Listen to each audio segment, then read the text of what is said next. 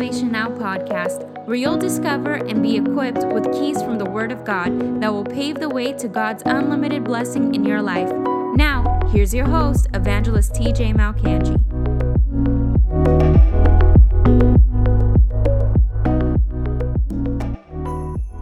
Today is going to be a day of mass deliverance. How many times, especially in the last year, and then even concentrated in the last month since 2021, have I heard from people who have never struggled with anxiety, never struggled with panic attacks, never in their life have they ever imagined to have an episode publicly, all of a sudden are having thoughts of panic, having to leave a room because they have to go and wash their face with water because they're literally having heart palpitations and the room is closing in on them.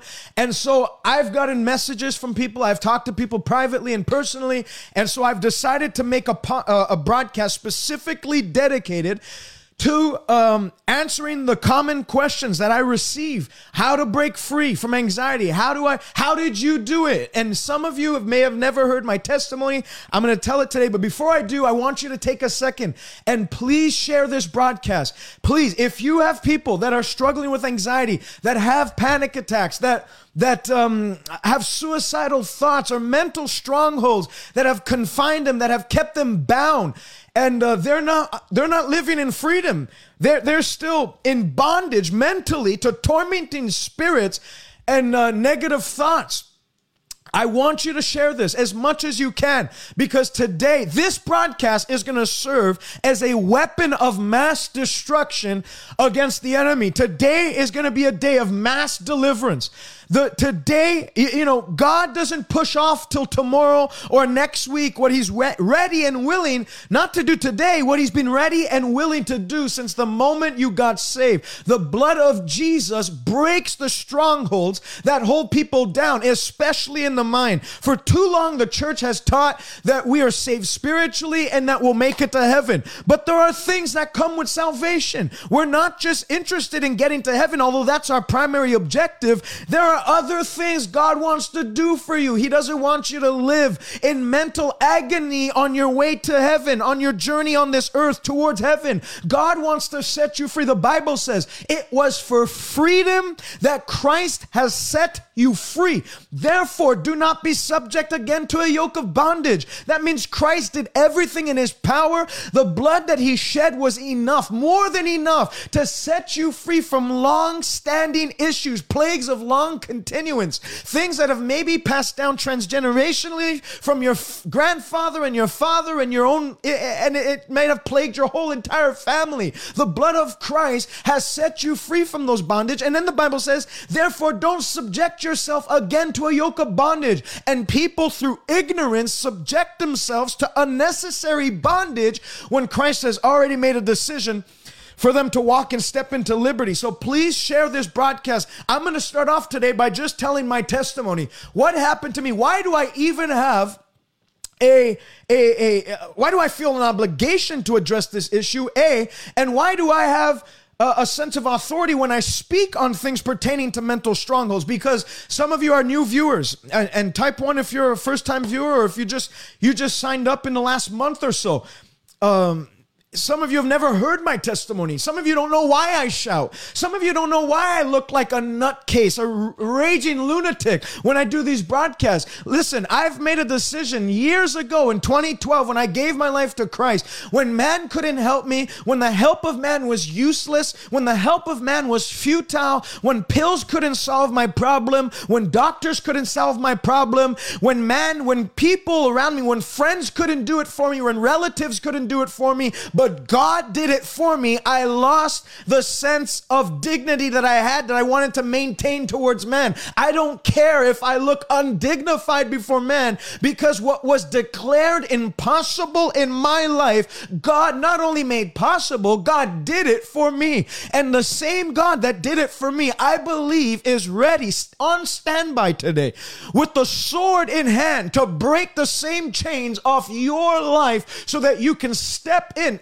the Bible says, He whom the Son sets free is free and totally free indeed. I grew up in the church. I lived in church. I, I lived, I, I, I knew the Bible. I, I understood the salvation plan of God from a young age. But at the age of 13, 14, because I didn't see miracles in church, I didn't see anything demonstrated. I ended up leaving my church. I ended up just doing the world. In that time, the moment I got out of the covering of God, I started to develop something by the name of obsessive compulsive disorder, OCD. Now, some of you might have heard of that before, and you think it's just, well, he washed his hands a little more than others. That's not what OCD is. Obsessive compulsive disorder are like trigger thoughts that pop into your mind that suggest to you, because remember, the devil works through the power of suggestion. He, he sows thoughts into people's minds through suggestion. And the Bible says that um, when you are carnally minded, when you don't do the work of renewing your mind by the word of God, those thoughts end up being planted and then they develop into strongholds which produce imaginations that are contrary to what scripture wants you uh, wants you to have, but those imaginations are very real. And so I used to think if I didn't do this one thing, if I didn't hit this 5 times, if I didn't uh, open that light 24 times and specifically certain numbers would pop up to, into my mind, then either something would happen to me, something would happen to my family, I wouldn't be a success in life, I would fail miserably, I'd get sick, whatever it was. I wouldn't, uh, I, I, you know, whatever my passion was when I was 14, I wanted to make the NHL. If I didn't do this, if I didn't do 50 push ups followed by three burpees or whatever, I would not make the NHL. So those thoughts bombarded my mind. And over the years, I was in bondage to those thoughts. I was a slave, a slave to those thoughts, a slave and in obedience. What is a slave? A slave is submitted to its master. Wherever the master desires to take that slave, that slave has to go. I became a slave to, to those thoughts, a slave to OCD, a slave to this demonic, tormenting devil in my life. And for years, for years because I didn't grow up hearing about the miracles of the Bible. I didn't grow up hearing about Jesus wanting to set people free. I just knew he wanted to save me from sin, and that was it. For years, I struggled with this. For years, it would take me what would normally take 30 minutes for a male to get ready for school. It would take me like an hour and a half. I'd be get, I'd come in late for class. I'd miss school buses because I was so caught up, you know, taking a, a, a shower. And what would normally take five minutes, it would take me like a half hour, an hour because of all all the weird things that I have to do. And I'm not going to get into the details of OCD because this is not a broadcast dedicated to the devil and what he's done. This is going to be a broadcast dedicated to God and what he's done and what he'll do for you. I want to tell you that in 2012, after years of suffering that way and trying to suppress those feelings through pot smoking pot, marijuana, alcohol, drugs, other drugs, experimenting with different drugs, and then women and clubbing and everything, partying, trying to suppress. Because when I was drunk, I didn't really get many of those thoughts. When I was high off my mind, my mind couldn't even receive the transmissions of this devil, so it, it would kind of like leave me alone. And for years, I had to use those tactics in order to receive temporary relief. I was trying to put a bandage on a hemorrhage, but a hemorrhage doesn't need a bandage bandage need, you need to get to the root cause of that thing in order to stop the flow of blood. Like that woman with the issue of blood, she had spent her hands at the hand, her, her, her, um, her finances at the hands of many physicians, but she did not grow better. She only grew worse. It went from worse to worse. She tried to use human remedy. She tried to use natural, um, natural relief methods, but it didn't work. But then she heard about Jesus. Comes 2012. I'm having panic attacks. I get fired from my job a few months prior to this. I, I, I'm really messed up now. I'm down to like 105 pounds or 110 pounds, soaking wet because I can't hold food. If anybody's ever struggled with panic attacks, which I imagine some of you have, you know it's very hard to eat. It's very hard. You lose your appetite. You end up eating and then you have indigestion and sometimes you're throwing up. Things, you know, food you used to enjoy, you don't even want to look at because there's something going on in your stomach. There's a physiological response to the anxiety that your mind and your spirit is experiencing. So what happened? I I I lose all that weight. I'm now confined to my bed and I have no desire to leave my bedroom because I have, they call it agoraphobia. The, like you don't want to be in large spaces because it would just trigger. Because I remember going to restaurants I remember going to, to Costco or whatever, just being in a large group of people and seeing something that would trigger something. And then the, the you know, the, the panic just over like an avalanche, an avalanche, just overwhelmingly take over. And all of a sudden I was paralyzed in public and nobody wants to have that publicly. And you had a panic attack at home. That's why I stayed in bed. At least you can do something about it, manage it. At least perhaps you can like, you know, um, go take a hot shower or something. Just like, take a you know a moment to breathe and stuff when you're out in public you're like caught you're on you're on you have an audience of 500 people at Costco now and you're sweating from your brow and you're messed up. And if anyone had eyes, x-rays to see what was going on in your mind, they'd stay clear of you because they'd think you're, you know, you're a special case of insanity. And that's exactly what I was. And so I wouldn't leave my house. And I would I remember eating banana, just banana. Banana is pretty much digested food. It doesn't even require more digestion. It's just a mush. You just have to swallow and the stomach really has a day off when you eat banana. Even banana, if I put it in my mouth, I'd vomit it out. The, the dietitians, they tell you if you eat toast, banana, and some, some other fo- uh, foods, they're like the easiest for your stomach to digest. Well, it wasn't doing anything for me. It didn't do a squat for me. I was throwing up everything because the moment I'd eat, I don't know what happened, but it would trigger anxiety in me, and then I'd just like bleh, everywhere. So I stopped eating for a little bit. Just water, you know, just enough to like get get through the day. Sometimes I'd be able to hold hold food down, but it was no way to live. And I remember being in my bedroom and thinking, man, if this is the rest of life, I might as well just, you know, off myself because this this is no way for anybody to live. I remember thinking to myself, I would rather have like a terminal disease than have to live with this because at least, you know, you die, close your eyes and you're in you're in heaven if you're right with God. This this is like a daily torment. It's a buffeting spirit that doesn't seem to break off. And if this is what 80 years, I don't want to live to 80, I don't want to live to 90. I don't I wouldn't want to live past uh, a couple of days feeling the way I felt. And I remember thinking those thoughts, and all of a sudden a panic attack came on me, strong and fierce, the strongest of them that I had ever felt. And my heart was beating through my chest. And I started to sweat. I was in my bedroom. And uh, I just thought, you know, I feel like I'm dying. I thought, this is it. This is the end of the road. I must have like tick God off or something by speaking those words. And so I remember growing up in church and hearing that if you're not saved, if Jesus hasn't forgiven of your forgiven your sins and entered into your heart, then if you died, you'd go straight to hell. And I said, at least if I die right now, I'd rather spend eternity in heaven than hell. And um, so I logically concluded that. I, I remember just like rolling off my bed. I had no strength and I fell to the ground but besides my bed.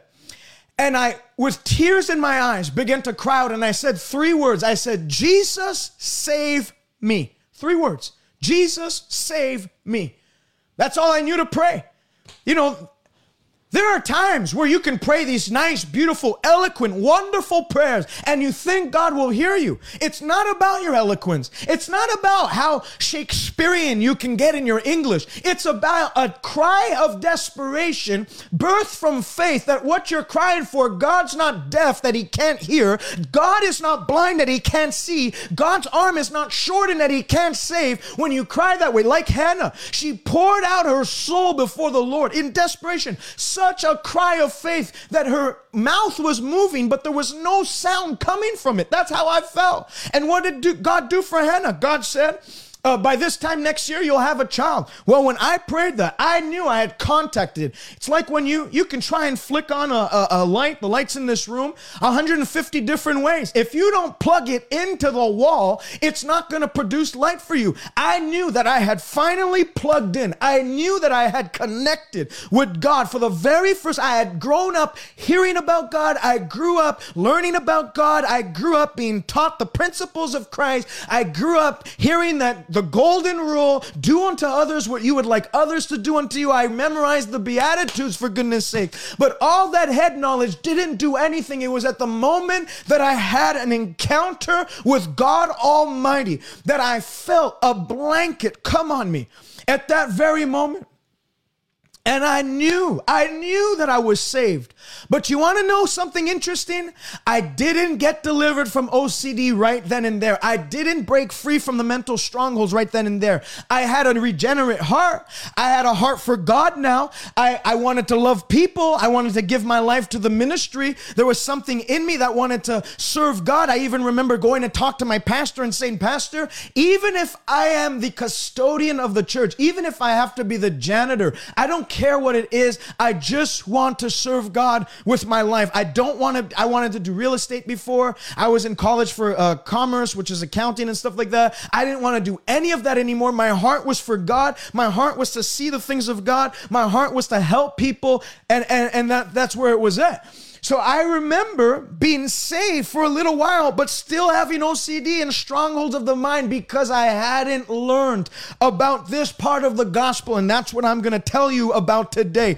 So there's, there's a lot of, and it ticks me off to see people that are blood bought, blood washed, redeemed, and sealed by the Holy Spirit of promise who are still tolerating the devil's crap in their mind. They're still trying to produce coping mechanisms when the anointing doesn't give you the ability to cope with the devil. The anointing, the gospel, wasn't God coming to give you crutches so you can drag your sorry behind across the pearly gates. The anointing was given, the Son of God was made manifest to destroy the work of the devil. And I'm here to tell you today, my brother and sister that's watching me right now, you've dwelt along this mountain long enough. The Son of God God is being made manifest in your mind today to destroy the work of the strongholds that hell has set up, whether they be strongholds from your past, whether they be ma- uh, misconceptions and ill perspectives of reality that has developed into your mind to paint ill imaginations of your future, and as such, you've been bound. You're bound by your past. You're bound by past horrors, past failures, past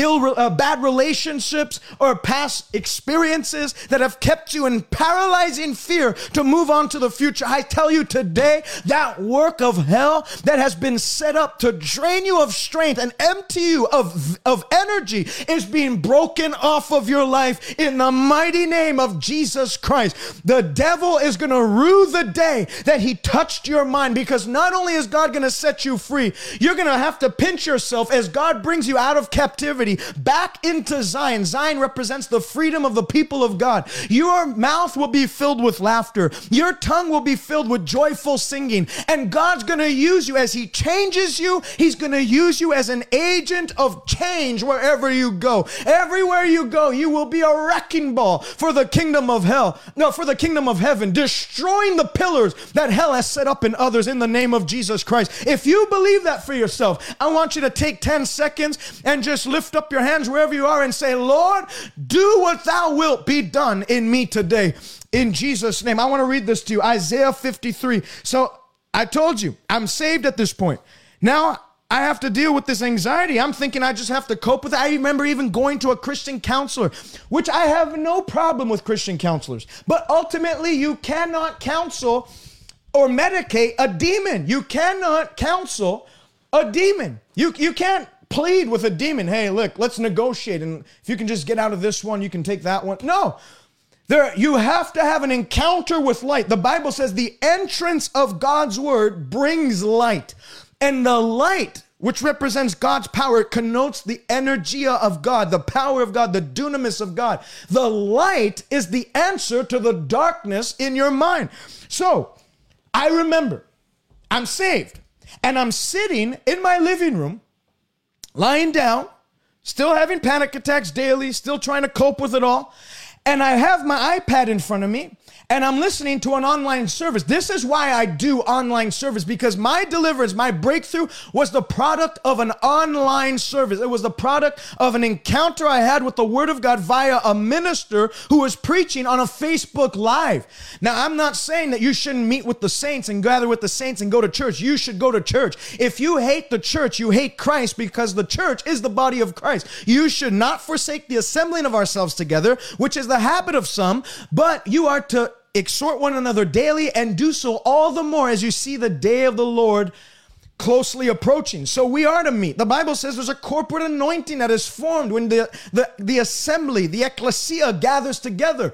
However, I was in my living room. So if you're saying, man, I'm going to wait till Sunday so I can have Pastor lay hands on me, or I'm going to wait till I'm going to drive down to Montreal and see TJ because I'm going to have him lay hands on me, you don't have to do that. I'm not saying those things work. Those are ordinances in the church. When you don't have faith to receive direct from the word, then, uh, point of contact through the laying on of hands, those will work. But I want you to set your faith today to receive from the word because the word of God, the Bible says, he sent forth his word and his word del- healed them and delivered them from all their trouble. You don't need anything more than an encounter and contact connecting with the electricity of God's word that has the power to zap out every foreign resistance in your body and in your mind and in your life.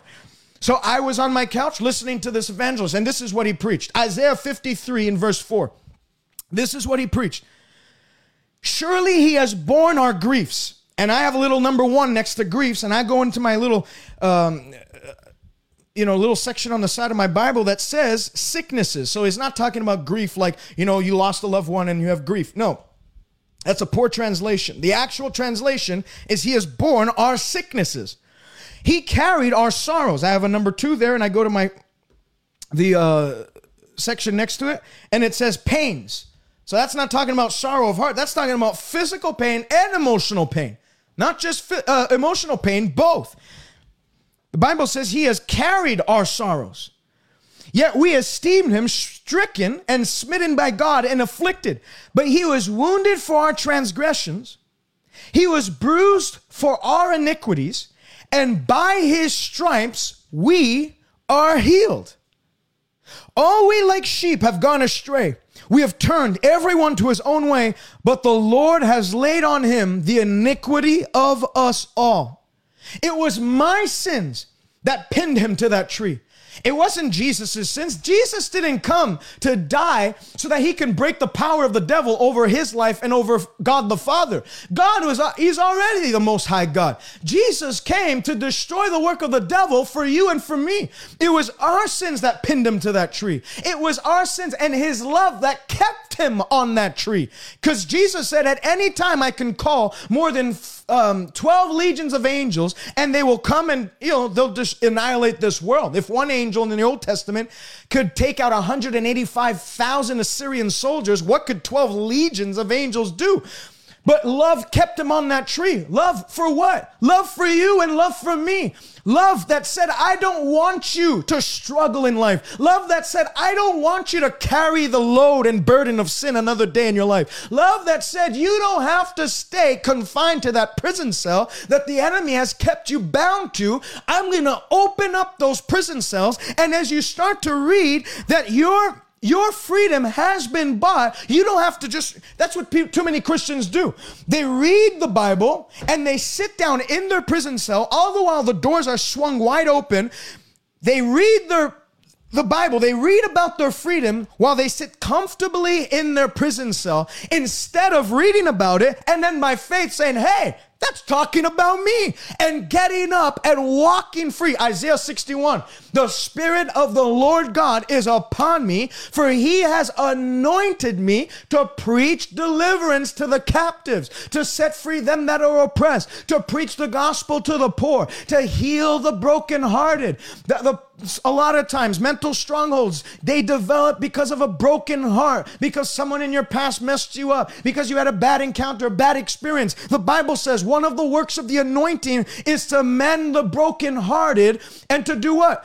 To declare to the prisoners that the day of prison doors being shut ended yesterday, that those prison doors have now come open, to give to those who mourn in Zion comfort and peace. The Bible says to give those who have a spirit of heaviness, instead of that heaviness, the oil of gladness. The Bible says in Isaiah 35 say to those that are fearful hearted, say to those that are broken and bruised and battered and contorted and distorted and weighed down by the crushing flow of the devil, say to them, I will come with vengeance and with, re- with reward. And your sign and your sorrow, that's referring to Christ coming.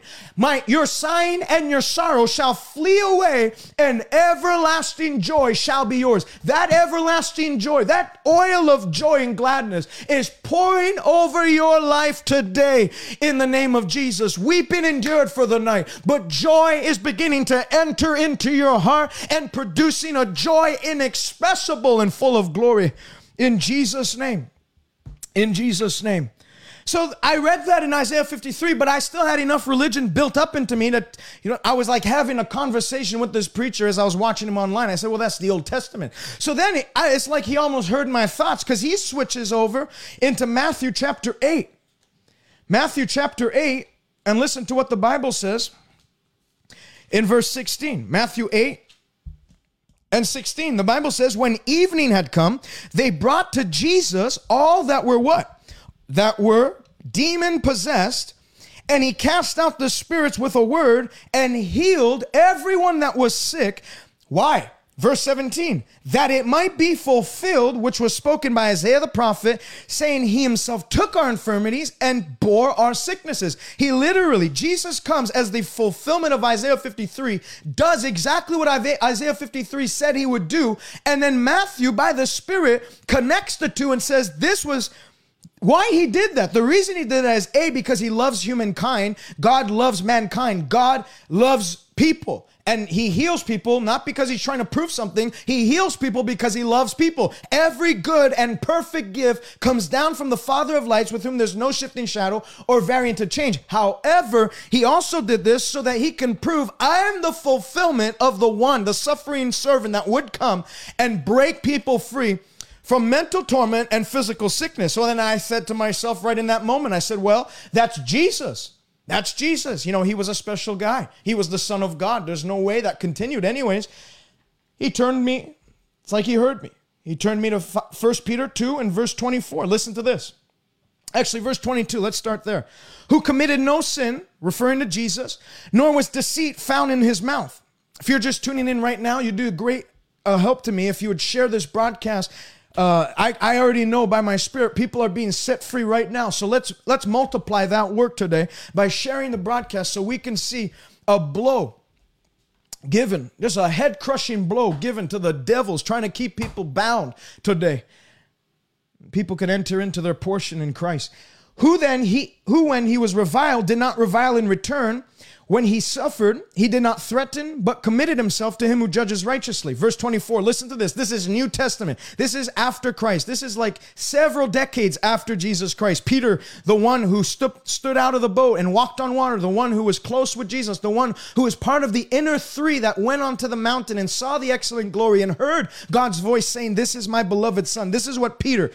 So I don't care what some backslidden preacher talked about saying, you know, how many of you know?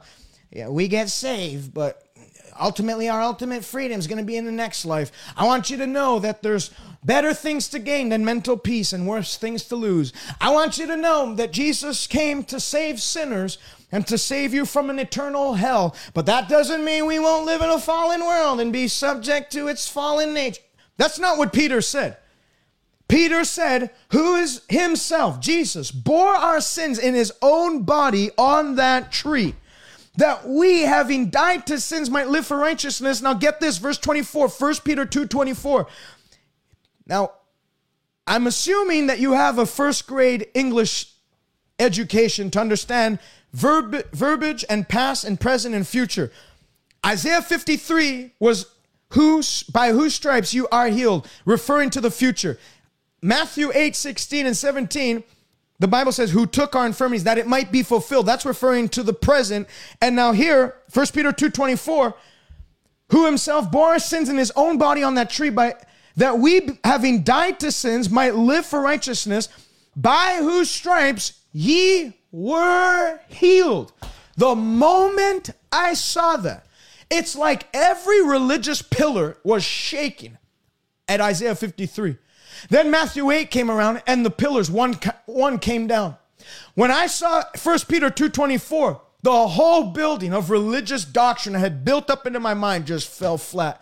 And I saw a, a vision of Jesus being tied to a wooden pole and he was being whipped on his back and there was blood gushing down his face. And he looked to me and i couldn't see i couldn't make up his face. So don't come and message me saying how what did jesus look like? I don't know. I just saw a bloodied figure. And he looked at me and he said to me i did this so you can be made whole. The moment he said that it was like electricity. The bible says in the book of psalms the lightnings of god light up the earth and the earth trembles God's power is like lightning. It shot through me from the top of my head to the soles of my feet. I was like vibrating on that couch. And I got up.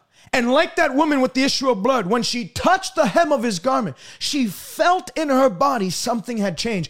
I felt in my body, in my mind, something had changed. Reminds me of a lady that came to me in Chateauguay, Quebec when I was preaching. We were supposed to preach three days and ended up going 15 nights or 14 nights of meetings. This lady comes up. She confesses to preach, uh, having practiced the occult and witchcraft, and uh, she heard the message of the cross, wanted to get saved. So she comes and gets saved, and her friend says, Pray that she's delivered from satanic bondage. I just put my hand on her head in the name of G. The moment I did that, she fell on her face and just laid there. And I said, Well, the Lord's doing something to her. I, I, moved on and prayed for others. She gets up about 20 minutes later, and her friend motions to me saying, You got to hear this story. She comes and testifies that night and said, When I came in here, I felt that I had like four people on me. When I fell out, she had never been to church before. She didn't know what it was. It sounded like she knew how to do the Pentecostal shake, shake and, you know, fall back. She'd never seen that before. She didn't know what hit her. I'll tell you, the Holy Ghost, people that say, why do they really have to fall? I tell you, in the first temple, when it was dedicated and the glory of the Lord filled the temple, the people couldn't even enter into the temple. They could not stand to minister. That was the glory of the Lord entering into a human, temp, uh, uh, uh, a built temple. We in the New Testament are the temple of the Holy Spirit. When God enters into that temple, it's hard. If they couldn't enter in because of the glory, they couldn't stand to minister. How much more difficult do you suppose it will be when the power of the Holy Ghost literally comes in you and you have no ability to stand? When they came to arrest Jesus, they said, We're looking for Jesus of Nazareth. Who is he? And he stands up and says, I am he. The moment he said, I am, they immediately drew back and fell back on their face just from him saying, I am. So when you come in contact, look, well, look what happened to Paul. When he was on the road to Damascus, he fell flat, and those that were with him, and they could barely look at the sight of it. When you come in contact with the Holy Spirit and his power, it's difficult to act dignified. It's difficult to act timid and shy. It's difficult to stand up. So she gets up and she says, When I was down, I saw in a vision four angelic beings coming. And there were four, there was like a, not four, there was like a demon that was at the center of me. And that those four angels, each of them took one limb. One took a hand, the other took the other hand, one took the leg, and the other took the other leg, and they began to fly away.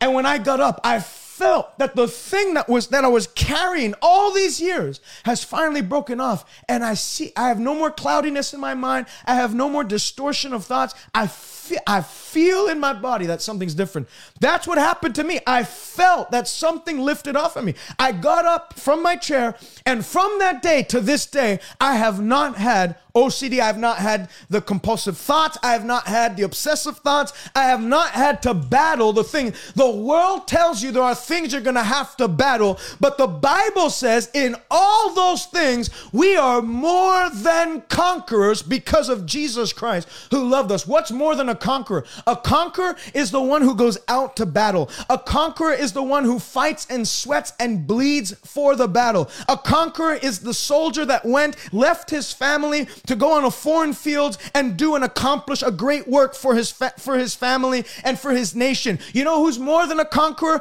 It's the citizens that stayed back and didn't have and they won the war by association. We didn't have to sweat blood. We didn't have to take piercings in our hands. We didn't have to take on our back. Jesus was the conqueror. He disarmed principalities and powers. He made a public show of them openly, having triumphed over them at the cross. Jesus is the conqueror conqueror. The Bible says John on the island of Patmos beheld him and he said that he fell as one dead. There's another instance of someone seeing Jesus and falling as one dead. Jesus lifts him up by his right hand and says, I am he who was dead, but behold, now I live. And I hold the keys of death, hell, and the grave. Jesus conquered death, hell, and the grave. And we, by association, because we've been grafted into the vine, we have become more than conquerors so that the things that used to dominate our mind, our bodies, and our spirits, now we have power. Jesus said, You have power and authority to trample on serpents and scorpions and over all the mess of the devil. The thief comes to steal, kill, and destroy.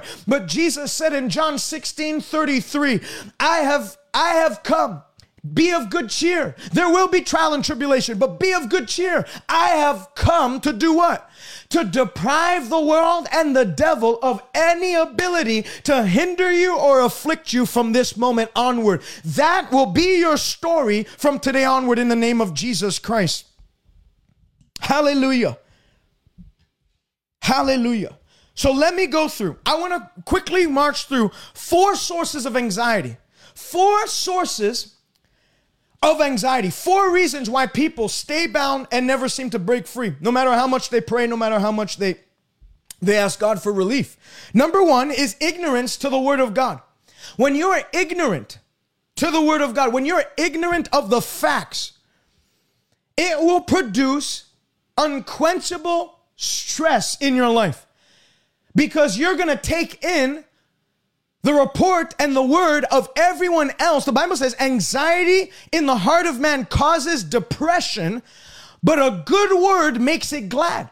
So when you don't have the good word of God in your heart, the anxiety pers- pers- uh, resides and persists and doesn't leave. A good word, it's by encounters with the good word of the gospel that that stress is turned in your heart and gladness of heart begins to to to to to grow in you. The Bible says in Ephesians 4, let me read this to you. Ephesians 4. Ephesians 4 and verse 17. This I say, Paul, the beloved, saying this. This I say, and testify in the Lord that you should no longer walk as the rest of the Gentiles walk in the futility of their mind, having their understanding darkened, being alienated from the life of God having their understanding darkened, being alienated from the life of God because of the ignorance that is in them. Because of their ignorance and because of the blindness of their heart, they have alienated themselves from the life of God. In God's life is packaged peace, peace for your mind. That's why the Bible says, in his presence is fullness of joy. At his right hand is not pressure, is pleasures forevermore. When you are ignorant and you're blind of heart to what God has said about you, you yourself end up being cut off. Not because God has cut you off. You have made a decision because you don't study, you don't read, you don't um, locate in the scripture what God has said about you. You have made a decision to cut yourself off from the life of God because of the, uh, the lack of understanding in your heart. The Bible says in 2 Corinthians 11 3, I fear as Satan beguiled Eve by his subtlety, even so you too will be deprived or cheated because of the blindness of your hearts. If Satan can successfully, that's why he wants to keep you from a message like this. Because the moment you start to see that's why I've told I've told people when you read the New Testament, I want you to take a highlighter and highlight everywhere that it says in whom, in Christ, through Christ, by Christ, uh, in Christ. Highlight all those statements and then read whatever precedes it or proceeds it and write it down in a list and start to declare those things over your life. Because if you're not, if you don't have, if you're ignorant to what you are in Christ, your identity of who you are now that you've been connected with Christ, then the devil can come in and whisper anything in your ear and he can lie to you and you'll believe it, you'll buy the lie, and the lie will produce the harvest according to its seed. Jesus said the devil is the father of lies. When he speaks, he speaks of his own nature. And when you buy onto that, you invite his attack, you invite his problem, you invite his his his frustrations into your life. You invite more assault and you're vulnerable to it because you don't have, the Bible says it's not good for a soul to be without knowledge. When you're void of knowledge of God's word, you are an open prey for the enemy to come in and do whatever he wants. My people are destroyed not because there's a big devil. My people are destroyed not because there's a, a, a, a um, they're a special people. No, they're not destroyed because there are more demons assigned to them than other people. No, they're destroyed because they have a lack of knowledge. That's why Paul prayed, I pray that the eyes of your understanding would be enlightened so that you can see what is the hope of your calling, the riches of the glory and the inheritance of the saints, and the surpassing greatness of his power towards us who believe. So, what are we to do? Verse 19, who being past feeling have given themselves over. So you see, ignorance of heart, blindness of heart, futility of mind, not taking responsibility to search ye out in this book of the law all the things that are written of you. It gives birth to what? Cut off from the life of God. And then here it says, you give yourself over to lewdness, to work all uncleanness with greediness. Laziness, the Bible says, casts one into a deep sleep. And you know that the devil's playground is idle hands. The Bible says that um, a, a master gave his servants an order to go and sow good seed, and they went out and sowed good seed. They returned and they went to bed, and at night, while men slept, the enemy came and sowed bad seed amongst the good seed, and tares begin to grow. When you are asleep spiritually because of a reluctance to study and show yourself approved, a workman who need not be ashamed, the enemy has now room, a foothold to come in and sow bad seed amongst the good seed, and as such, warp the harvest of what you thought you would reap.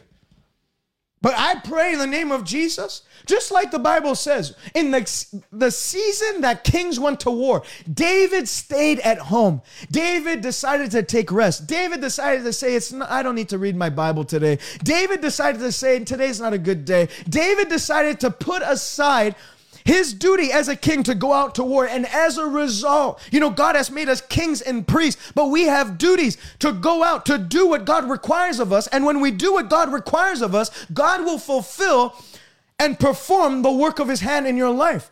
In the season that kings went to war, David stayed at home. And what happened? That's when he fell to Bathsheba. That's when he killed Uzziah. Uzziah. That's when he fell into the darkest part of his life. I pray in the name of Jesus, every form of spiritual slumber, everything that's caused you to be at rest. The Bible says, Woe unto them that are at ease in Zion. Everything that's caused you to be at ease and say, I don't need to read today, and put like a spiritual laziness, a spiritual slumber over your life. And that as a result has breeded contempt around you. In Jesus' name, you're coming out of that sleep today. And fervency of spirit to press into the things of God is taking over your life in Jesus' name. But verse 20 says, You have not so learned Christ, if indeed you have heard him and have been taught by him as the truth is in Jesus. Verse 22, pay special attention that you put off concerning your former conduct the old man, which grows corrupt according to deceitful lusts, and that you be renewed in the spirit of your mind. Be renewed in the spirit of your mind. How? Putting on the new man, which was created according to God in true righteousness and holiness. That's not saying that we're to physically clothe, that like God has like a, a, a, a an outlet or you can go and get premium heaven clothes and you could put on this new clothes. No, it's talking about clothing your mind with what God's word says about you. You put off the old concepts. You know, up until you got saved, you developed a mindset and a lifestyle that was able to somewhat survive to a certain level without God. You tried to gain independence without God, independence of God. You tried to live and train yourself to be independent of God. That's why the Bible Bible talks about the carnal flesh, the flesh, the, the, the desires of the carnal mind. That when Paul's referring to the flesh, he's, he's referring to the wisdom that you developed and the lifestyle you developed and the methods and patterns you developed in your old life, your with your BC life that enabled you to live independently of God for a certain moment, for a certain time. That's why in Romans 12, verse 1 and 2, God said, I urge you that you present yourself a living and holy sacrifice well pleasing unto God, and that you no longer are conformed to the patterns of this world. You develop patterns in your mind, you develop a series of thoughts, you develop a, a, a certain way of thinking, a certain pattern of thought that has produced stress in your mind that doesn't produce the fruit of heart and the harvest of righteousness and what the word of God can do. And as such, you are to what? Recognize that old pattern of thought, no longer to be conformed to it, but instead be renewed. How? By putting on the mind of Christ and by studying the word so that you can prove what is that good and acceptable and perfect will of God. Number one source of anxiety is ignorance. Number two source of anxiety is outright unbelief, doubt, refusal to believe. If you reject Christ, Jesus is the Prince of Peace. He stretched out his hand of peace. If you yourself say, I reject Christ, because I don't believe in the gospel, I don't believe he rose from the dead, then you're never gonna taste and see of the Lord's peace in your life. But then, you know, you're watching right now, most of you are saved. Most of you are are, are, are live are you know living for God. You don't, it's not just about accepting Christ and the message of the gospel. It's accepting everything else God has said about you.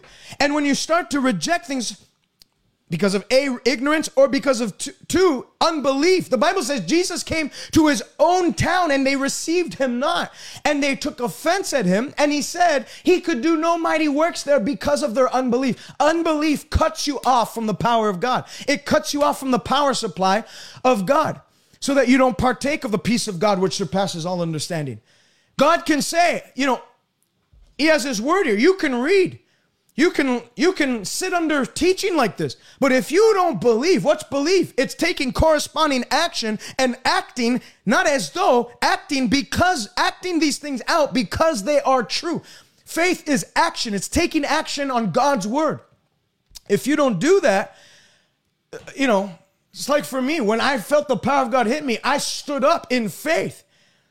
And I, from that moment onward, I've, I've learned to take every thought that is counter to what God's word says about me captive to the obedience of the word of God. I live in faith now of what God has said about me. If you don't cultivate, if you're not exposed to the word of God continually, faith comes by hearing and hearing the word of God then you're going to fall prone to unbelief. And remember, Hebrews 3 says, they did not enter into my rest because they did not believe. Number three, source of anxiety is not focusing on the right things. Hebrews 12 2 says that we have this great cloud of witnesses around us and that we are to fix our eyes on Jesus, who is the author and perfecter of our faith. So, you cannot be ignorant of the word. You can know what God's word says. Two, you can have faith in God's word. You can believe God's word. But if you choose to still look on the things that stimulate anxiety and trigger panic in you, and you're not considering Him and fixing your eyes on Him, who is not just the author, that's where people get it wrong. Jesus isn't just the author of your faith. A lot of people come to a good meeting, they come to a good broadcast like this, God does something something in them where there's faith that is authored, meaning there's faith that um, uh, begins to grow in their heart. But Jesus is not just the author of your faith, He is the perfecter, meaning He's the sustainer and He's the one that has the ability by His word to grow and develop that faith. So if you just make Him the author of faith, just like Peter, Peter stands up in that boat and says, Lord, if it's you, command me to come to you. Jesus says, Come to me. Peter steps off the boat and he begins to walk towards Christ. And for a little while, he walked on water. But when he saw the wind boisterous, as long as he kept his eyes, his gaze on Jesus, the supernatural law overwhelmed natural law, which says if you step out on water, you're to sink. As he kept his eyes on Jesus, he began to walk above the natural laws of nature and he began to walk in the supernatural law of faith. Which has the ability to, to, to produce supernatural works. It's not natural to walk on water. And what happened? The moment he took his eyes off Jesus, he lost focus. He didn't. That's why the Bible says you're to set a firm watch over your heart. You are to guard your heart above everything else. The Bible says you are to set your mind on things above. You are to align your mind with things above. You are to keep your eyes on Him who is the author and perfecter of, of, your, of your faith. The Bible says it in the Old Testament, Psalms, Lord, give me singleness of mind to fear your name.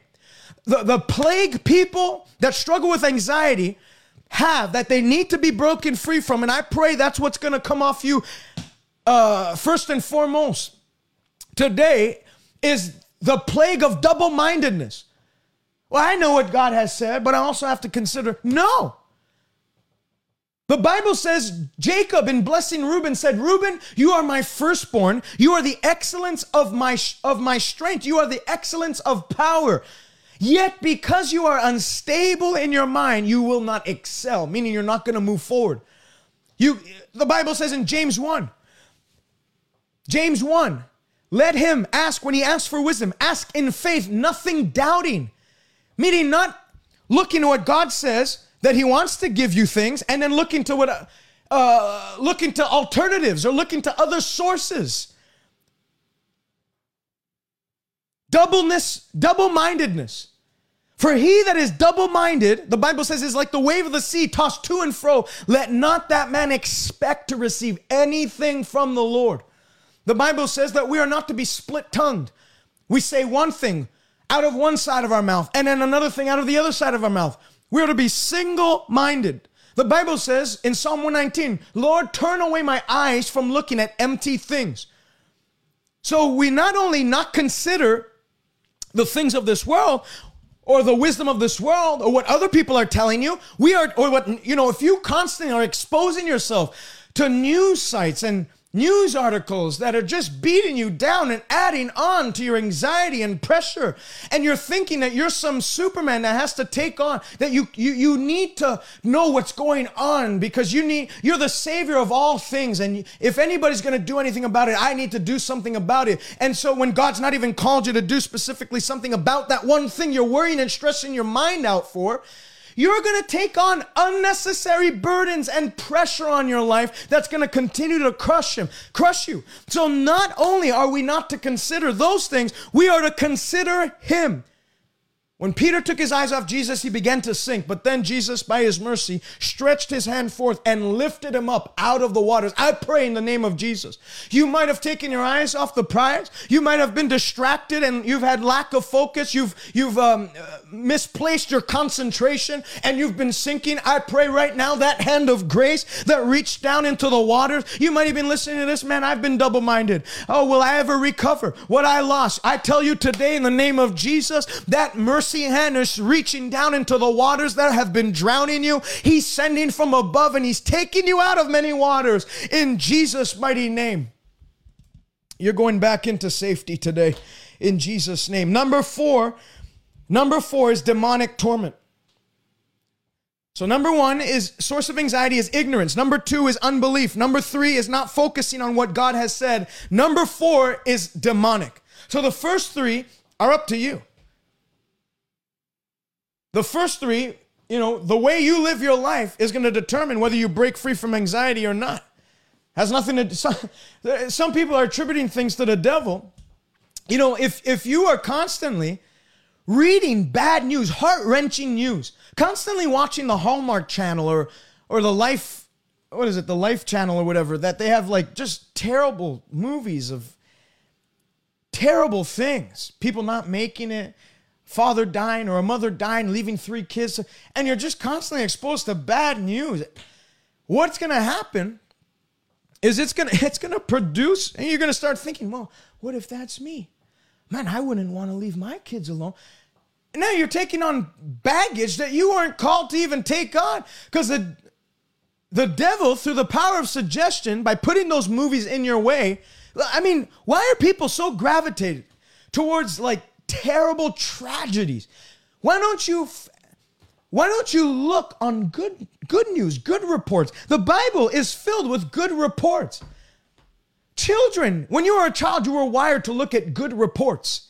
You were wired to look at stories of victory. No child is saying, "Hey dad, could you please read me the story about how David messed up and slept with Bathsheba and killed her, killed her husband on, uh, on the front lines. I'd love to read that story again. Just blesses my heart. No, Lord, uh, Dad, can you teach me? Can you study uh, or, or, or, or tell me the story again about how David killed Goliath? Can you tell me the story about how the three Hebrew boys defied the orders of the king and were thrown in fire, but they ended up leaving the furnace, not even smelling like smoke? Dad, can you tell me the story about how Jesus told Peter to walk on water? Dad, can you tell me the story about how he opened up deaf ears and un- and opened up blind eyes. They're not looking at, hey, dad, could you tell me the story about how Cain killed Abel? I'd love to hear that again.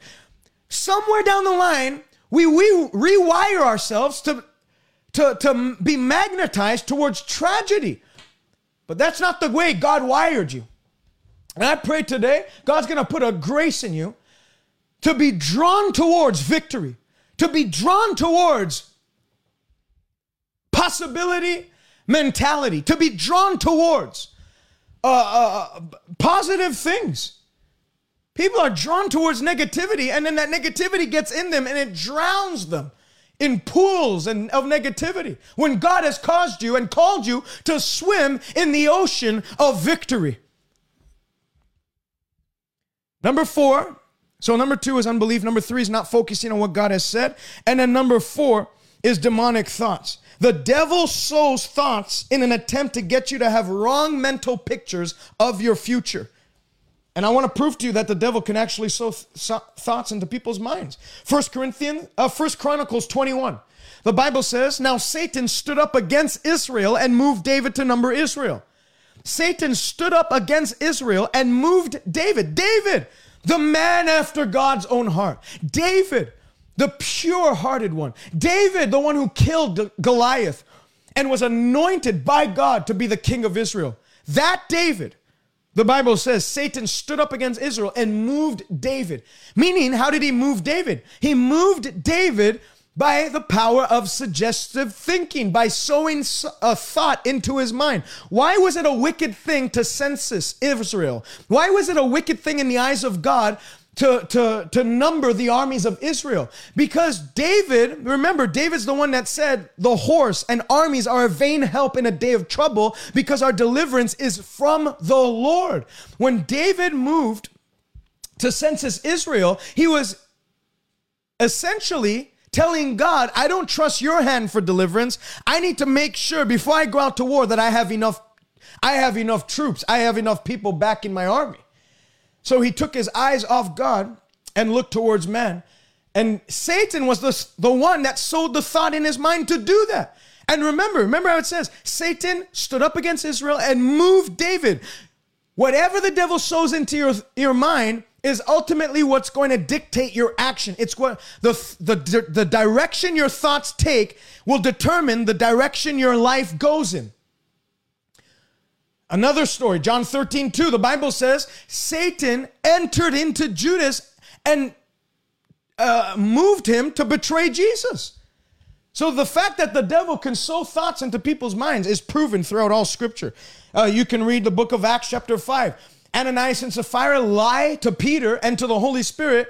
And what does Peter say? Why has Satan filled your heart? Satan filled your heart. How does he fill someone's heart? By putting thoughts, bombarding people's thought life, thereby causing them to do things they wouldn't have normally done. So, demonic torment. How do you know a thought is not from God and a thought is from the devil? Well, number one, it doesn't bring peace. The Bible says God will speak peace to his people and to his inheritance. When the thought does not bring peace, then it's not of God. The Bible says, Great peace have they that love your law, and nothing causes them to stumble. When it doesn't bring peace, it's not, if it causes uh, torment, if it causes distress, if it causes disturbance in your spirit, then it's not of God. The Bible says he leads you by still waters. If it disrupts your waters, then you can know that's not from that's not from the Holy Ghost. Number 2, God has spoken in his holiness. If it's a thought that devises sin or foolishness, you can know that's not from God. If it's a recurring thought that is um, that causes you to plot evil or, or, or devise evil in your heart. The Bible says the, the devising of foolishness is sin. When it devise, it's a constant meditating on evil. That you can know is a demonic thought. It's a demonic seed the enemy seeking to sow into your mind to create a pattern of evil in your mind so as to bind you. And then number three, perfect love casts out all fear. If it brings fear, fear of sickness, fear of poverty, fear of death prematurely, you can know that's not of God because God's perfect love casteth out all fear. Fear involves torment. He that feareth has not been perfected in love. So, practically, and this is, this is where it's really going to get beneficial. This is my practical application to what we have said. How do we cast down thoughts? Let's go to Second Corinthians chapter 10. 2 Corinthians chapter 10. Verse 3 For though we walk in the flesh, we do not war according to the flesh. For the weapons of our warfare are not carnal, but they are mighty through God for the pulling down of strongholds. Remember, I titled this broadcast Pulling Down Mental Strongholds or Breaking Mental Strongholds.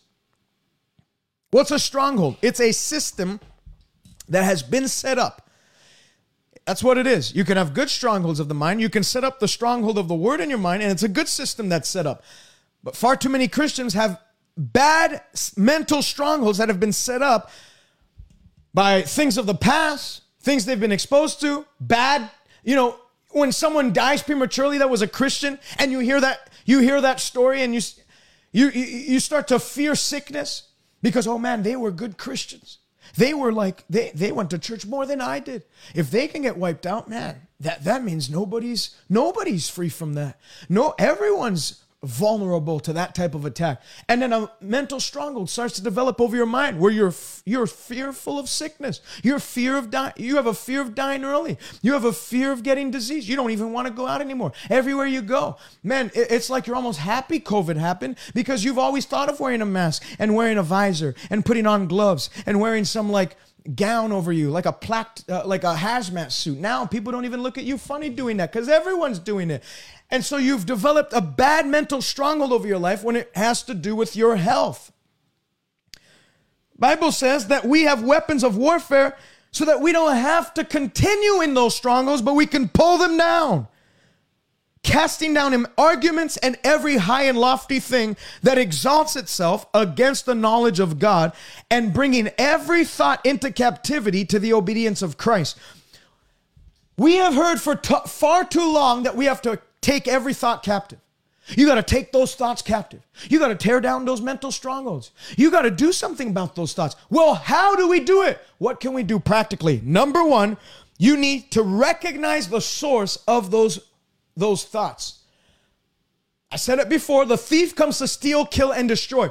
The devil, when he plants a seed, a thought into your mind, it will always, always, always do these three things it will steal your peace, it will kill your peace, your, your, your serenity, it'll kill your joy, and it will destroy your ability to live.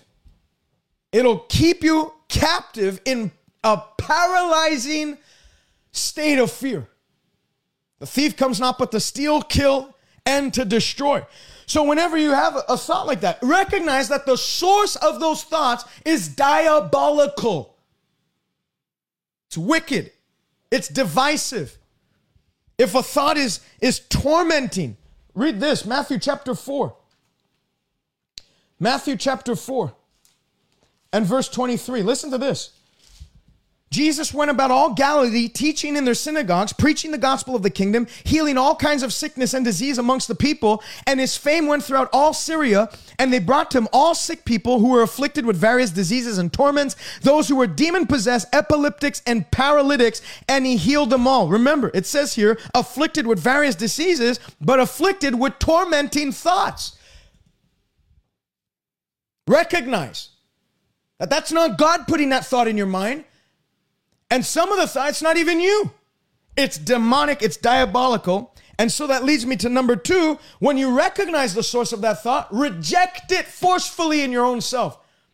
I refuse to put up with that thing in my mind. A bird can fly over your head, it doesn't have to nest in your hair. A thought can fly over your mind. You choose whether it stays, whether it pays rent, whether it chooses to move in, or whether you choose to evict that thought from your life.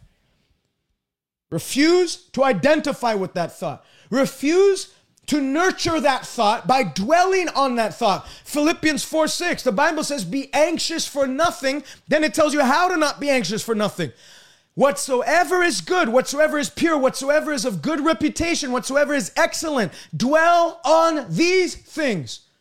Meaning, if it doesn't go for the filter of Philippians 4 8, which is what? If it's not good, then it's it doesn't pass. Has no room in my mind.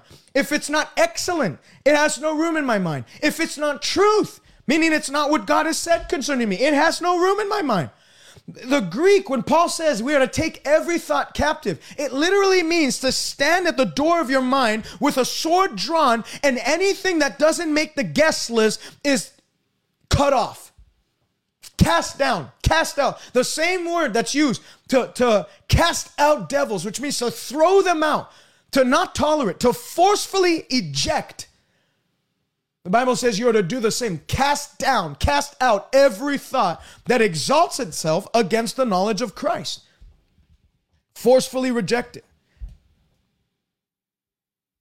Number three. So, how do you do? Number two, how do you forcefully reject it? Jesus painted a perfect picture. He said in uh, Matthew chapter 4, when the devil came and tried to sow thoughts into his mind, if you are the Son of God, command these stones to become bread. What did Jesus do? No, devil. He rejected it. Then he moved on. For it is written, which leads me to number three. Get the word of God in you that deals with the source of, uh, of anxiety in your heart. If you're scared of premature death, study the word that talks about God's covenant of long life. Psalm 91 with long life, I'll satisfy you and show you my salvation. Devil tries to come and say you're going to die early of an early death because look, your father had this. He didn't make it past 60.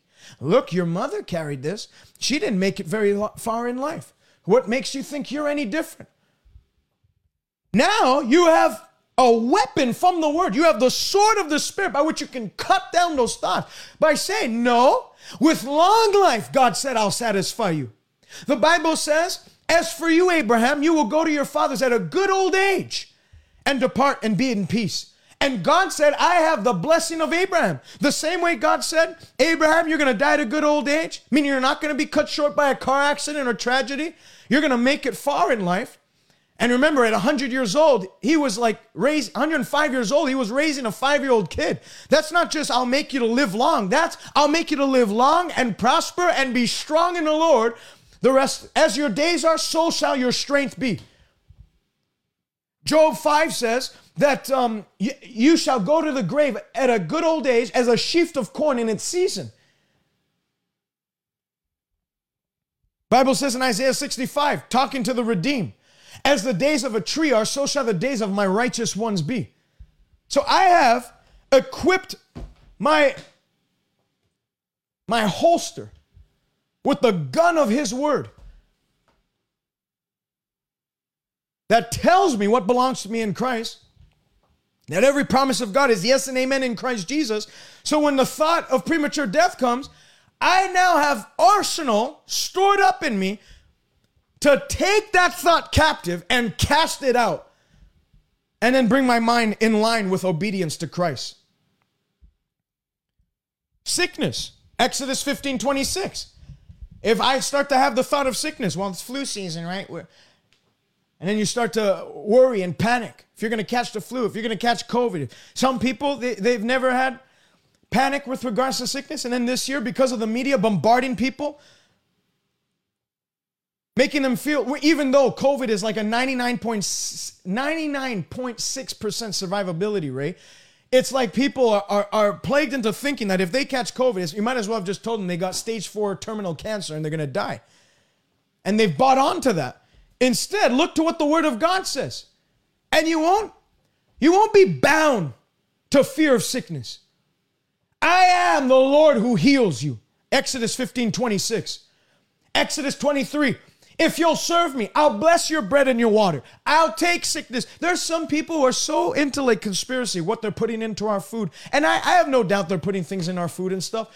You know, I have no doubt there's things in our water that, you know, that's not even conspiracy. But there's some people who have bought onto it so much so that they live in fear. They won't even drink water unless it's a specific brand of water and they'd rather be dehydrated than drink the water available because unless it's a specific brand of water, they're going to fall sick. And so they've bought onto that law. They've sold truth out to buy onto a lie. And as a result, they're, they're, they're panicking all day long. Instead, he's study what the word of God says concerning you. He will bless your bread and your water, and he'll take sickness out of the midst of you. The Bible says in Deuteronomy 7, I read this this morning, blessed me. Let me read it to you. Deuteronomy 7. The Bible says, And the Lord will take away from you all sickness and will afflict you with none of the terrible diseases of Egypt, which you've known, but will lay them on all those that hate you. I pray in the name of Jesus, those of you who live in a dreadful torment of sickness, everywhere you go, you have to wash your hands like 18 times. I'm not saying don't be hygienic. Be hygienic. But if you are constantly focused, obsessed with the with the, the fear of being sick, of getting cancer, that's no way to live. I break you free from that mental stronghold right now in the name of Jesus. And in its place, I pray these scriptures that I've read will flood your mind and bring you peace of mind from this day onward. Not just a, you know, the word of God isn't a, you know, let's look to the positive in life. No, the word of God is the truth for my life. The word of God reigns supreme in my life. I'm not ruled by what rules this world. I'm ruled by the covenant of God. And God's covenant leaves no room for sickness. So it's not just let's think positive, let's not think sickness. That's motivational speaking, that's where it stops. But there's people you can motivational speak all you want and still get sick. You can take care of your body all you want and still get sick. Dr. Oz does it. And they discovered a cyst in his in his intestine not too long, a couple of years back. This is not just positive thinking and positive reinforcement. This is the covenant of God that shows you this is what belongs to you. This is your inheritance and your portion as a born again, redeemed believer. That's why the Bible says, Let the redeemed of the Lord say so. And before you're going to speak it with your mouth, you got to start. There's two voices a man has there's the voice of his mouth, and then there's the voice of his heart. You got to start speaking it with the voice of your heart. If you're struggling with thoughts of financial stress, Remember, God said, I am the Lord who will take good care of you, and I'll bless you. And I'll bless you in your coming in, and I'll bless you in your going out. God said, I will supply all your needs according to my riches and glory. The Bible says very clearly, the Lord is my shepherd, I shall not lack. As long as I'm concerned with following God and obeying God, I am living in a realm of no lack. And I have available to me unlimited resources because heavens, the heavens above me have been opened over my life. So stop feasting. Oh, economic analysis are projecting another recession. And doesn't matter what the world's projecting for themselves. I'm a citizen of heaven. I partake of the, be- the benefit and the blessings of the system heaven has in place. Matthew 6, don't worry about your life. Don't worry about what you're going to put on. Don't worry about your clothing. Stop worrying about if you're going to make ends meet. Stop worrying about if whether you're going to make your rent this month. Stop worrying about those things. He said, "These birds of the air, they don't toil, they don't spin, and yet your heavenly Father feeds them. How much more shall he feed you? Look at the lilies of the valley. How they're so clothed in glory. Solomon in all his glory wasn't even arrayed like one of them. And yet your heavenly father fed, fed uh, uh, your heavenly father takes care of them, causes them to be clothed gloriously. Will he not much more clothe you? Will he not much more? He compared that to Solomon. Solomon, who was the richest man in Israel's history. God said, Consider Solomon. He wasn't even clothed the way I'm going to clothe you. Hallelujah. The Bible says very clearly, I've never seen the righteous forsaken, nor his children begging for bread. The Bible says God will give good things to those who ask. God's not out to pile poverty up on you. The Bible says he brings those out who are in bondage to poverty, he brings them out into prosperity.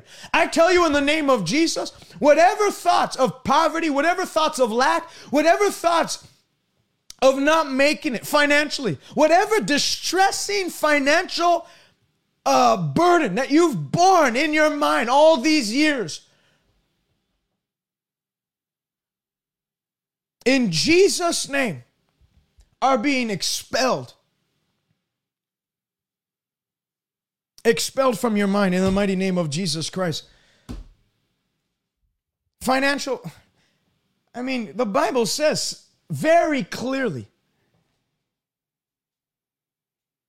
that God is a sun and a shield, and no good thing will He withhold from those who those who walk uprightly. You're upright because of Christ. And He said, as such, no good thing will I withhold from you. God's not withholding the blessing from you. When you start giving, the See, that's what people do. They stress, they worry, they fret about things that if they, you know, you can you can worry all you want whether you're going to make it financially this month.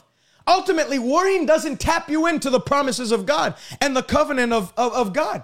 The Bible says that if you give, it shall be given unto you, pressed down, shaken together, falling over into your lap. If I wasn't a giver, I would not see the harvest we're seeing in this ministry and in my own personal life that I have today. So instead of worrying about whether I'm gonna, you can you can sow seeds today that will guarantee a harvest tomorrow, a harvest financially. So don't worry about your life as to what you'll put on. Seek first the kingdom of God in the area of your finances, in soul winning, whatever, and all these things the Gentiles worry after, they'll be delivered unto you. Number four, so number one is recognize the source of the thought as demonic. Number two, refuse uh, to be moved by it and reject that thought forcefully. Number three, get the word of God in you that flies opposite to the thought that has come against you. And then number four is think the opposite thought. Paul said in uh, Acts 26 2, he said, King Agrippa, I think myself happy. Think yourself happy. So you reject the bad thought, you study the word of God, you reject the bad thought of premature death. That, you know, you, you got a, a mental picture of you in a coffin or whatever at a young age. You reject that for your life. Then what do you do? You study the word, you find out that the Bible says the number of your days God will fulfill. You find out that the Bible says, as the days of a tree are, so shall the days of my righteous ones be. You find out that the Bible says that with long life you'll satisfy you. Then what do you do? you start to think the opposite. Picture yourself as an old man or an old woman. Picture yourself as, as someone growing old and seeing your grandchildren and your great grandchildren and your great great grandchildren. If you want to, as your faith is, so be it unto you. You can go as far as you want. Picture yourself not growing weaker as you grow older. See, that's what the world tries to do. That's what the devil does by sending you that RSP, uh, that um, that, that not RSP, that uh, that magazine that talks about you know as you grow older certain things are going to just you know they're going to break out of their original function and you're going to need help. You know woman as you grow older you're going to have osteoporosis and you're going to need these supplements and these pills because your bones are going to be more frail and fragile and whatnot. And you know once you hit 60 or 70 your ears aren't working quite as like they used to work. And so expect they're trying the devil's trying to paint a picture of your future that isn't in line with the Word of God. That's what anxiety is ultimately. Anxiety is built on unscriptural scenarios. Anxiety is built and it develops in people's hearts through their exposure and their expectation of unscriptural scenarios.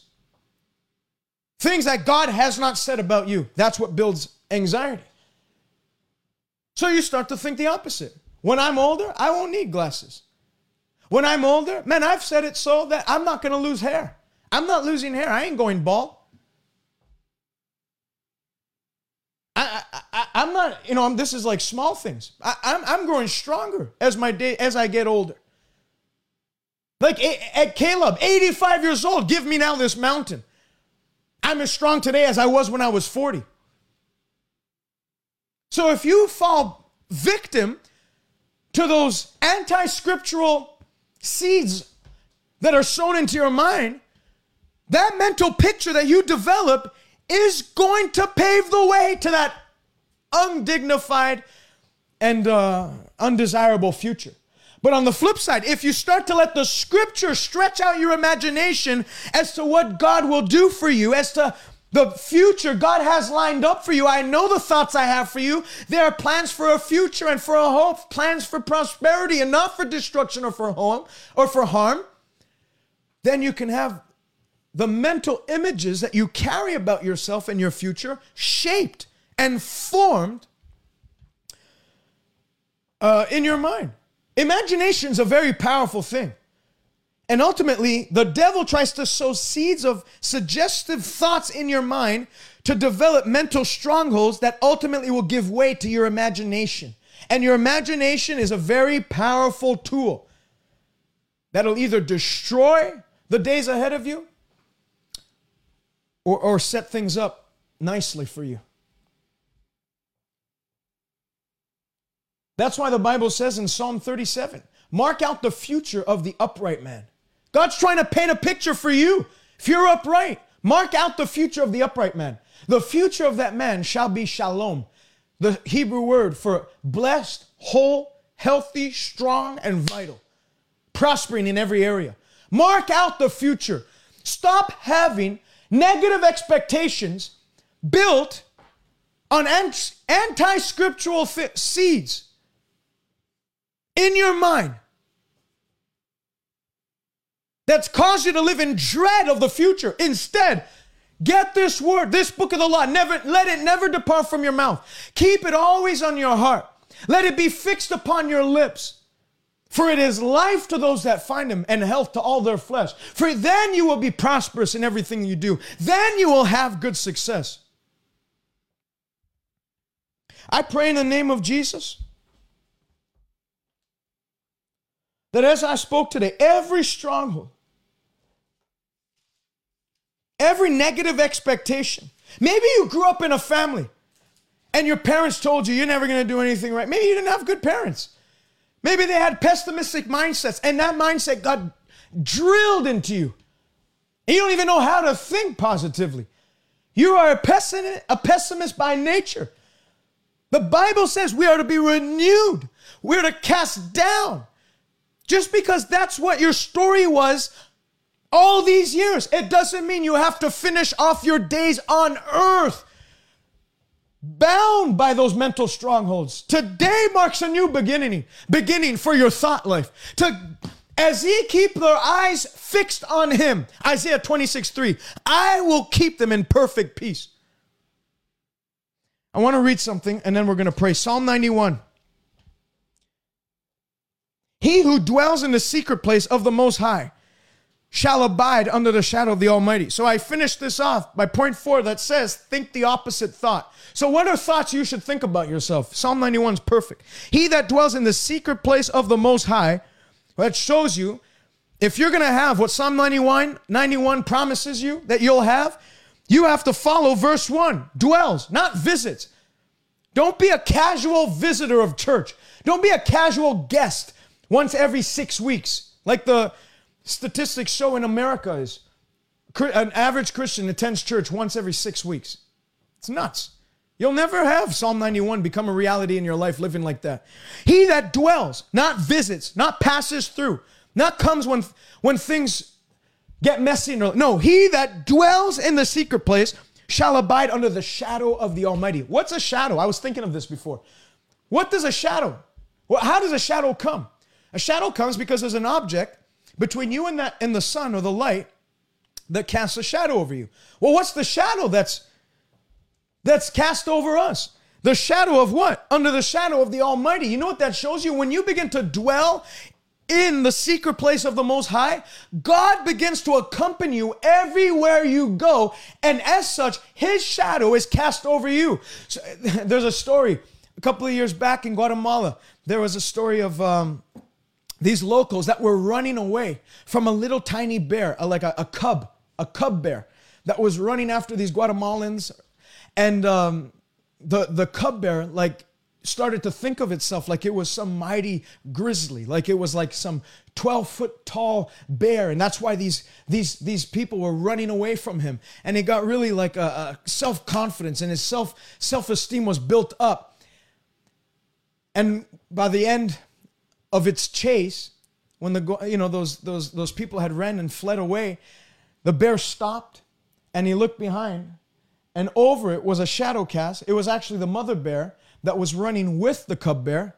And that's what, you know, that cub bear wasn't big enough to chase off those people. It's when those people saw the mother bear walk, uh, running alongside that it struck fear in their advers- in, in, in the opposition and it ended up f- causing them to flee. Well, that paints a picture of God casting his shadow on us. That when the enemy comes rushing in like a flood, God's presence by us is the standard that causes him to flee. That's why the Bible says that um, if you resist the devil, he will flee. Because when you resist the devil by dwelling in the secret place of the Most High, though the enemy comes in one way, he'll. God said, "I will rise up against him and cause him to be to flee seven ways." When God's presence comes alongside you, it's the shadow of the Almighty that comes alongside you that cause when the enemy sees just the shadow of God, the Bible says he is like a dreaded champion that stands by us. Therefore, our persecutors shall see him and shall flee. When you dwell in the secret place of the Most High, you abide under the shadow of the Almighty. I will say of the Lord, He is my refuge. So, number one, you got to dwell. Then, number two, you got to start saying of the Lord, He is my refuge. He's my fortress. He's my God in whom I trust. Stop looking to alternative sources. Stop looking to, to outside help. God is all I need. God is more than enough to overthrow what I'm seeing ahead of me. God is more than enough to defeat the problems and, and, and, circumstances ahead of me. The help of, you have to get this in your spirit. The help of man is useless. If I'm gonna come free from this, if I'm gonna move on from this, if I'm gonna come through this, if I'm gonna break free from this, the help of man is useless. God is all, some trust in chariots, some in horses. I'm trusting in the Lord who fights my battles. And as such, I will say, He is my trust, He is my refuge. Surely He will deliver you from the snare of the fowler and from the perilous pestilence. Surely he will cover you with his feathers, and under his wings you shall take refuge. His truth shall be your shield and your buckler. You will not be afraid of the terror by night, nor of the arrow that flies by day. So that shows you when you start to Follow that prescription, that Psalm 91 prescription to dwell and to start saying, to start speaking, to start changing the way you talk. What it'll do is you will not be afraid of the terror by night. You will not be afraid of the destruction that lays waste at noon. A thousand can fall to your side, but it won't strike fear in you. That's what Psalm 112 essentially is saying. How blessed is the man who greatly delights in God's word. He will not fear evil tidings. He will not be anxious in a year of drought. He will not be prone to anxious thoughts or feelings. Why? Because his heart is steadfast, trusting in the Lord. I pray today in the name of Jesus as God becomes your shepherd, as you dedicate yourself to his leading. You will not have any lack of peace in your life. You won't have any lack of mental serenity. You will not lack any confidence in God's ability to pull through for you. You will not have any lack of joy in the name of Jesus. I see the oil of joy being poured out over your life and every distressing thought that the enemy sown in your life gets breaking broken off your life from this day onward. You remember the Bible says in Isaiah, Isaiah 50, 55, let the unrighteous man forsake his thought and the wicked man his ways. Let the unrighteous man forsake his thought. I pray today, by the grace of God, many, many of you are going to forsake the thoughts of your past that have held you bound. The ways of the past, the ways of, of, of what you've seen others go through. And that's such you say, well, I guess I have to go through it. No. God is setting you free from the patterns of this world. And from today, grace is coming on you to conform yourself and your mind and your mental pictures and imaginations to the Word of God that'll launch you into an enviable future. Whether the devil likes it or not, in Jesus' name. If you're watching me right now, the first thing you got to do is get saved. You'll never break free from panic, panic attacks and anxiety if you don't join hands with the Prince of Peace. Prince of Peace. The peace of God, which surpasses all understanding, is available to all, but in, you have to receive it. How do you receive it? You have to admit you're a sinner. You need to believe that Jesus Christ rose from the dead, and you need to confess and con- consec- confess Christ and consecrate yourself to Him. Give yourself to the Lord today. Jesus said, Come to me, all that are weary laden and heavy laden, and I will give you rest. You don't have to continue growing weary. You don't have to continue to empty out today of its strength because you're focusing on tomorrow of its sorrows and the sorrows of tomorrow. Come to me, Jesus said. His arms are wide open. You don't have to continue down this path of destruction. The Bible says that in the path of the wicked is thorns and thistles, problems and struggle and tribulation and trouble. But the Bible says, in the path of the upright is righteousness, peace, and joy. Goodness and mercy, David said, will follow you all the days of your life. So you need to come to me, Jesus said. Come to me. Take my yoke on you. Take my burden. It's easy and it's light, and you will find rest for your souls. If you're watching right now and you'd like to give your life to Jesus, today is the day of salvation. Do not wait for a more opportune time. There is not a more opportune time than right here and right now. Pray this with me. Say, Father, in Jesus' name, I confess that I'm a sinner and I need your help. I believe in my heart Jesus rose from the dead. I confess Christ as Lord of my life. Forgive me of my sins. Wash me clean. Where I was weak, make me strong. Fill me with your spirit. Break me free from mental strongholds. Let the chains of mental stress break off my life once and for all. In the name of Jesus, I'm a child of God. God is my Father, heaven is my home, and I'm never turning back. Amen. If you prayed that prayer, I'd love for you to get in contact with me, salvationnow.ca. The first link that pops up is I just got saved. Fill it out, uh, that form. I want to get something to you free of charge as a way of saying thank you. Uh, not a way of saying thank you, as a way of saying welcome to uh, the kingdom of God. I want to welcome you to the kingdom of God. I want to get a Bible into your hands. I want to get some CD, uh, not CDs, it's USB with some messages on it that are going to greatly help you that you can play in your in your car. And um, so do that. I just got saved. Salvationnow.ca. I just got saved. Fill it out. For everyone else watching online, and you're already saved, I'm praying right now in the name of Jesus that the knee of anxiety will bow out of your life today. I pray that God will shift your attention to those things which are pure, excellent, true, noble, praiseworthy, and the peace of God will begin to guard your heart and your mind in Christ Jesus. All weariness of spirit, every thought of quitting, giving up, every every heavy heaviness. I know how anxiety can, can actually have a physiological effect where literally you feel weight on your shoulders. I pray. What no mas- masseuse can do for you what no session in a massage uh, no massage session can do for you i pray that this word today as it got into you will produce the all around rest for you. In jesus name your sighing and your sorrow break off for you to just like when the fire of God came on Samson, they had put new ropes on him. When the fire fell, the ropes burnt and dissolved as by fire. I see every rope of anxiety, Every rope of panic, every rope of depression being burnt off by fire now in Jesus' mighty name. In the name of Jesus Christ. As a little bonus, every stronghold of fear, no matter what it is, whether it be premature death, whether it be getting behind the wheel of a car, whatever it is, some people have these irrational fears of things.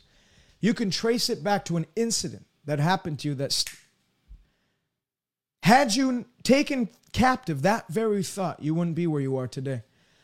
Locate.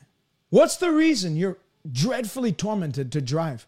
What is the reason you you you, you don't even want to leave your house today? What's the reason that when you come back in from being in a marketplace or a Costco or whatever, you, you feel like you have to take a bath to wash off the sickness? Whatever it is, locate. Was it a relative that died when you were young and you attended the funeral and saw the body and were like, man, and it struck fear and you never took thought of, took captive of that thought? And so it's given birth to a stronghold, whatever it is, go back. Take that thought cap, destroy it by the word of God. Like Jesus said, Get thee behind me, Satan. For that thing is not mindful of the things of God, it's only mindful of the things of men. But I'm redeemed by his blood, and I'm mindful of the things of God. And God's word says X, Y, and Z. And you'll see strongholds are held up by pillars. That incident that happened that caused that irrational fear to take hold on you is that main pillar is set up. Once you kick that main pillar out, the whole building will crush down. That will be your story in the name of Jesus Christ. Every wild imagination of your heart is being brought into obedience to the word of God in your life. And I see you. I see you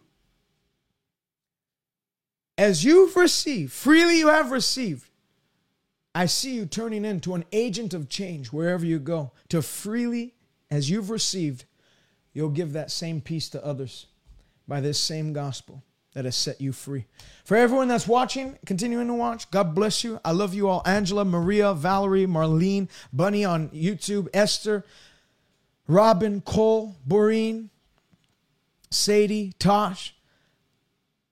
If you all, if, if you'd like to give today, I'd like to give you the opportunity to do so by going to our website, salvationnow.ca slash give. I'll put up the link right here. Salvationnow.ca slash give. Thank you for sticking on with me for like an hour and a half today.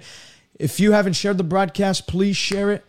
Uh, to get it out as many people as possible. If you want to share this directly by direct messaging someone who you know is struggling today, do it. Do it. I've seen many people get set free from OCD, from panic attacks, from terror, from night terrors, from nightmare, whatever. I've seen people delivered from depression, suicide, everything the devil uh, has in his tool belt through encounters with what I've taught in this broadcast. People seem to think, and yes, you know, we do pray. You know, I love I want I can't wait to start traveling again and laying hands on people again because people are a lot of people that are messed up and they need they need deliverance. I believe in that. Jesus said, "You will lay hands on the sick and the sick shall recover." But that's just one of the methods that God uses to deliver people. So shall my word be which proceeds out of my mouth. It shall never return void. Just one encounter with this book has the power to, to set men free. Jesus taught in their synagogues, and the power of the Lord was present to heal them, not just of physical problems, of mental problems, mending hearts, whatever it is.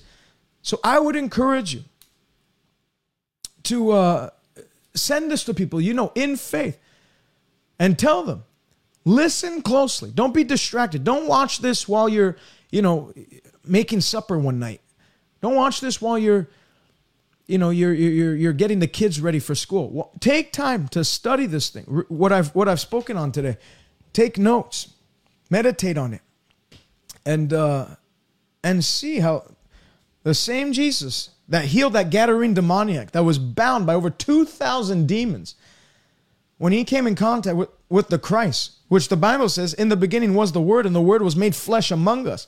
Jesus is the Word made flesh. So when that demoniac came in contact with the word made flesh, what happened? The chains were broken off, and then he was sitting, he was clothed, and in his right mind. Someone who could not be tamed by shackles or chains, someone who couldn't be medicated, somebody who couldn't be uh, tamed by a straitjacket and lock him up in an, in an institute. All of a sudden, via an encounter with this book, he was sitting, clothed, and in his right mind. And they marveled. And then what did Jesus say? Go into the city called Decapolis and tell them what great things the Lord has done for you and how he had compassion on you. That same compassion still flowing through this book called the Bible. And by faith, we pull off the promises of Scripture off the pages of the Bible and we bring them down into our reality. Faith pulls the promises of Scriptures off the pages of the Bible and brings them into our reality. Stay connected with us by visiting us on Twitter, Instagram, or Facebook by searching at TJ Malcangi or visit us online www.salvationnow.ca. God bless you, and until next time.